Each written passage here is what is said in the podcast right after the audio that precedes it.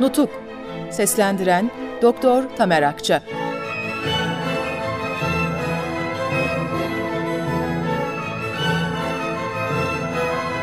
Üçüncü Bölüm Memleket içinde ve İstanbul'da milli varlığa düşman kuruluşlar. Kurulma yolundaki bu dernekler dışında memleket içinde daha başka bir takım dernek ve kuruluşlar da ortaya çıkmıştır.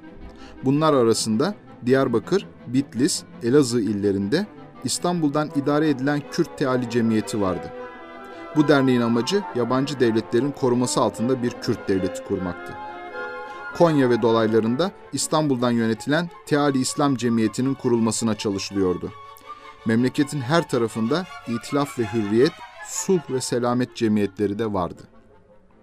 İstanbul'da çeşitli amaçlarla gizli ve açık olmak üzere kurulmuş parti veya dernek adı altında bir takım kuruluşlar da vardı.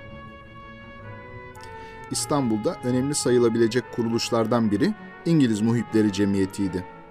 Bu isimden İngilizlerle dost olanların kurduğu bir dernek anlaşılmasın.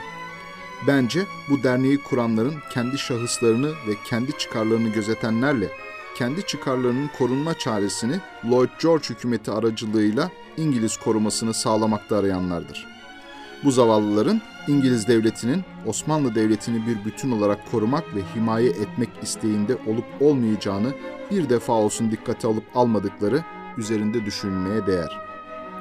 Bu derneğe girenlerin başında Osmanlı padişahı ve Halife-i Ruhi Zemin ünvanını taşıyan Vahdettin, damat Ferit Paşa, dahiliye nazırı olan Ali Kemal, Adil ve Mehmet Ali Beylerle Sayit Molla bulunuyordu. Dernekte Rahip Furu gibi İngiliz milletinden bazı macera heveslileri de vardı. Yapılan işlemlerden ve gösterilen faaliyetlerden anlaşıldığına göre derneğin başkanı Rahip Furu'ydu. Bu derneğin iki yönü ve iki ayrı niteliği vardı.